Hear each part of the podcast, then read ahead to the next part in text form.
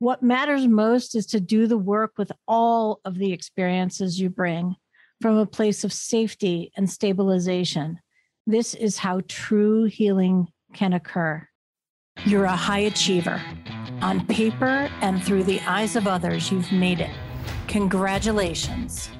But the truth is, you feel unwanted, unworthy, and unlovable. You always have, but you hide it well. Welcome to the Trauma Hiders Podcast. I'm Karen Goldfinger Baker, and this is a podcast where high achievers like you finally reveal what keeps them up at night that no amount of money or recognition will fix. I'm also making it my business to speak with people who get you. Hell, I get you. I am you. So get your best hider's face on, sit down, and let your guard down.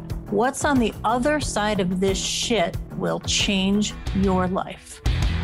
There are so many ways people like us fuck ourselves over. But let's start with five ways. When you know them, maybe you'll finally stop doing them. Over on my website, you'll find a free download listing the five ways your fuckery is getting in the way of the next level of your success. Grab it now at KarenGoldfingerBaker.com. The sixth rule of Trauma Hiders Club it's a long road. How long healing takes is less important than the quality of the relationship to the healing and the support. Can you learn to have a more secure foundation? Can you develop relationships outside of therapy that will support your healing? What matters most is to do the work with all of the experiences you bring from a place of safety and stabilization. This is how true healing can occur.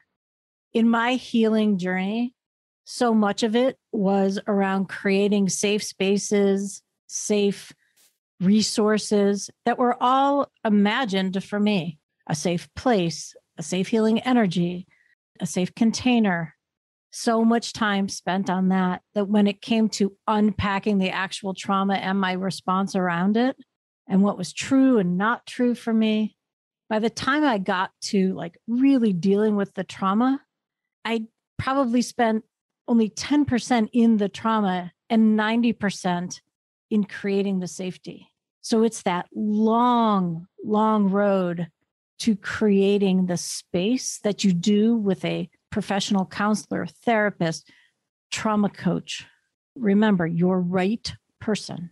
It's the setting up of all of the safety that you choose, that you feel most comfortable with, that will help you work through the, the deeper, scarier shit.